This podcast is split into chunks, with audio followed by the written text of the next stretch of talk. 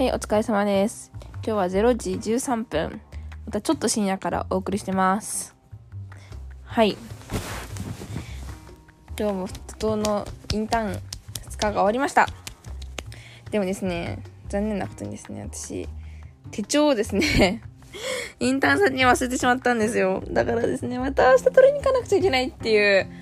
悩ますよね、こういうの。例えば、月から金まで仕事して、金曜日終わったと思ったら手帳、手帳っていうかパソコン会社に忘れて土曜日行かなくちゃいけないみたいな、まあ、ちゃんと働いたことないんですけど、なんかそういう感じなのかなっていうふうに思います。なので明日取りに行きます。あー、しかもなんか手帳って一番、あの、手帳以外だったら正直何忘れてもいいかなって思ってるんですよ。あの、正直パソコンとかでも、別に携帯で代用すればいいやと思うんですけど、手帳だけは、私も手帳はなぜかずっとアナログなので、手帳がないと何やったらいいかとか、今日何するかとか、何の宿題があるのかっていうことが全くわかんなくなっちゃうんですよ。まあ、いい加減ちょっとデジタルにしろよって感じなんですけど、なんでちょっと、それでなんか慣れてます。またしていかなくちゃいけないんかよ、みたいな感じになってるんですけど、まあ今日はそんな話はさておき、なんか、今日はですね、まあ、ちょ大変、すごい水曜日っていつも時間がなくてですね、あの大変なんですけど、なんか、いろいろ、いろんな人のあったかさを感じた一日です。今日は。で、なんか結構インターンがインターンがって言って結構、なんか言ってるんですけど、私インターンは別に好きなんですよ。なんかお金がどう、人がマジでめっちゃ好きで、こう、普通に私が人が好きってことはあんまりほとんど、ほとんど普段ないんで。でも、このインターンにおいては、私は結構、社員さんも、インターン生もみんなめっちゃ好きで、で、普通にいいことしてるし、普通に結構前の仕事よりも何かやりがいがあっていいなってふうに思ってるんですごい好きで。で、今それこそまあ会議を一新しようって言った私は結構会議のアイディアとかで結構奔走っていうか、いろいろしてるんですけど、なんか、今日もその会議終わって、毎週毎週結構新しいアイデアを出したりとかして最近行ってて、でもなんか、これがなんかうまくいってるのかなとか、みんなのちゃんといいリアクションもらえてるのかなとか、満足度高められてるのかっていうのがすごい不安だったんですけど、さっき相談した先輩に、すごい長文でメッセージ先輩が送ってくださって、それ読んでみたら、こう何だったかっていうとその正直その会議がいいか悪いかとか会議を良くする力がないっていうかそれはまあ目的次第であってその目的を決めるのは私次第だからそこにアドバイスはあまりできないって言われて。だけどなんかそのそうやってやってるなんかなんていうんだろうな。何かこう新しい施策をするときに、その人にこう協力したいなとか、手伝ってあげようかなっていうふうに思える人って、やっぱりその人のバックグラウンドとかストーリーがあるかないかっていう話をしてくださって、あの、バックグラウンドとかストーリーっていうのは、その、学生ミーティングとか定例化を良くするで目的に対して、誰が一番頑張ってるのかみたいな、一番一生懸命に動いてるのは、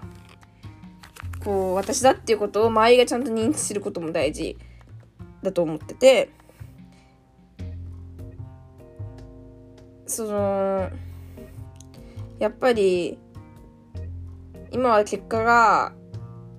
まだ分かんなかったりとか、こう、うまくやれてるのかな、手当たり次第になってて、不安になると思うけど、でも、こう、手当たり次第でも、毎週毎週新しい企画持ってきたりとか、こう、がむしゃらにやってることは別に間違ってないんじゃないっていうことを教えてくれました。で、周りの人たちに一番こう努力してるのは私だっていう刷り込みの認識が入ればそれで勝ちだし、なんか、こういろんな人にヒアリングしたりとか、こうどんどん実行、行動をしていったことによって、いい結果が繋がるんじゃないってことを言ってくださって、めちゃくちゃ嬉しかったです。なんか、この調子でやっていいよっていう風に言ってくださったのが嬉しいです。だから多分、まあ、今いろいろ試行錯誤やってて、あの、正直全然いらない部分もあるし、手も全然回ってないし、正直こん、考え方浅かったりとか、こんなんじゃ人の満足得られないよっていう風な部分もいっぱいあるかとは思うんですけど、でも、私は頑張ってるからみんな、こう、協力して切り落としてたりとか、あの、通にいろんなアドバイスをみんなくれたりとかするんだなっていうところを思えてすごく嬉しかったし、なんか、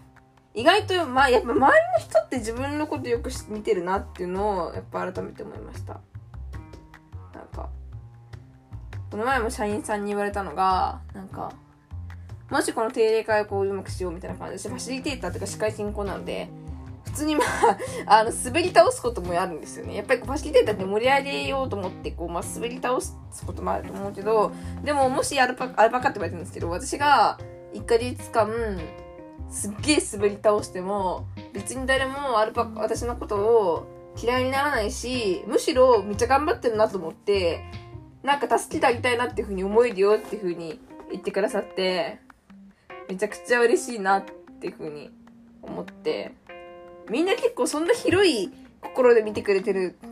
だなっていうふうに思って、めっちゃ嬉しかったです。私は結構なんか、なんだろうな、失敗したらあかんとか、毎、毎日毎回勝負感があって、そういうチームで何かやったことがないから、忘れるの分からなかったんですけど、でも周りは意外となんかこう広い、広い目でっていうか、温かい目なんて言うんだろう、頑張ろうとしてる人とか、何かやりたいと思ってやってる人に対して温かい目で見てくれてるし、私のこの多分、アイデンティティみたいなところもだんだんじわじわじわじわみんな分かってきてくれてて、なんか、だんだんなんかすごい、まだ慣れてない部分もあるけど、やっぱ以前よりも信頼が溜まってる感じがして、私は嬉しいなっていうふうに思います。それもなんか、すごい目標だったんで、私の中では。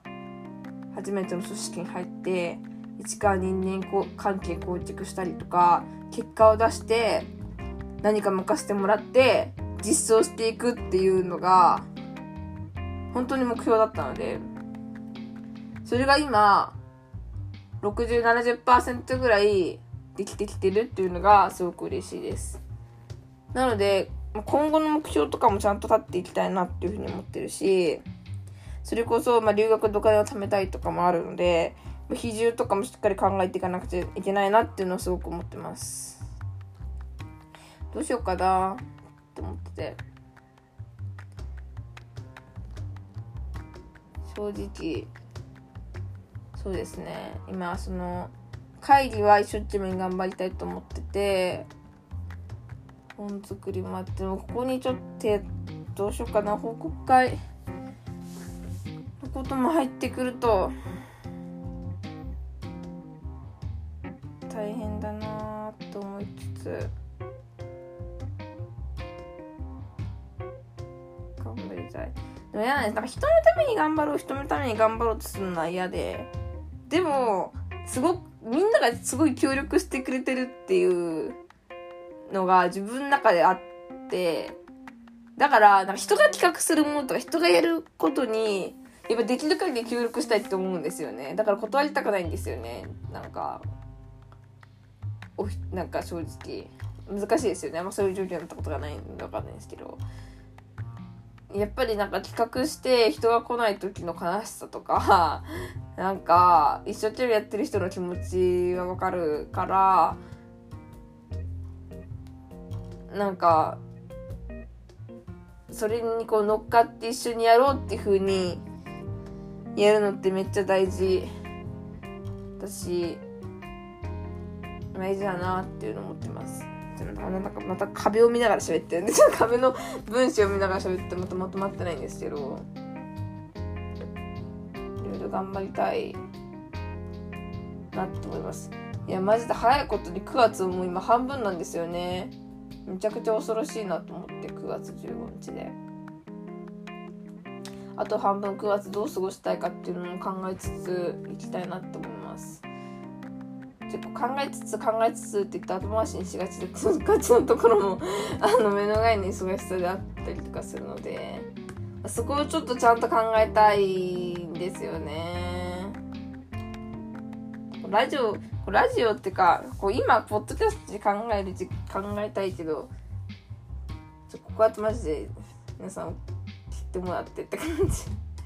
なんですけど考えたい。うん。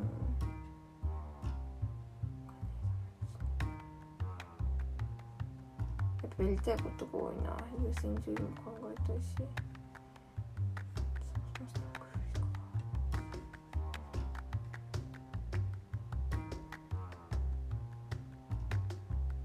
とりあえず頑張ります。頭の中でババーってちょっとあいろいろめっちゃあるわみたいな。そもそも手帳がないから何も考えれんわみたいな感じだったんで。またあのいろいろ考えます。っていう感じです。お疲れ様です。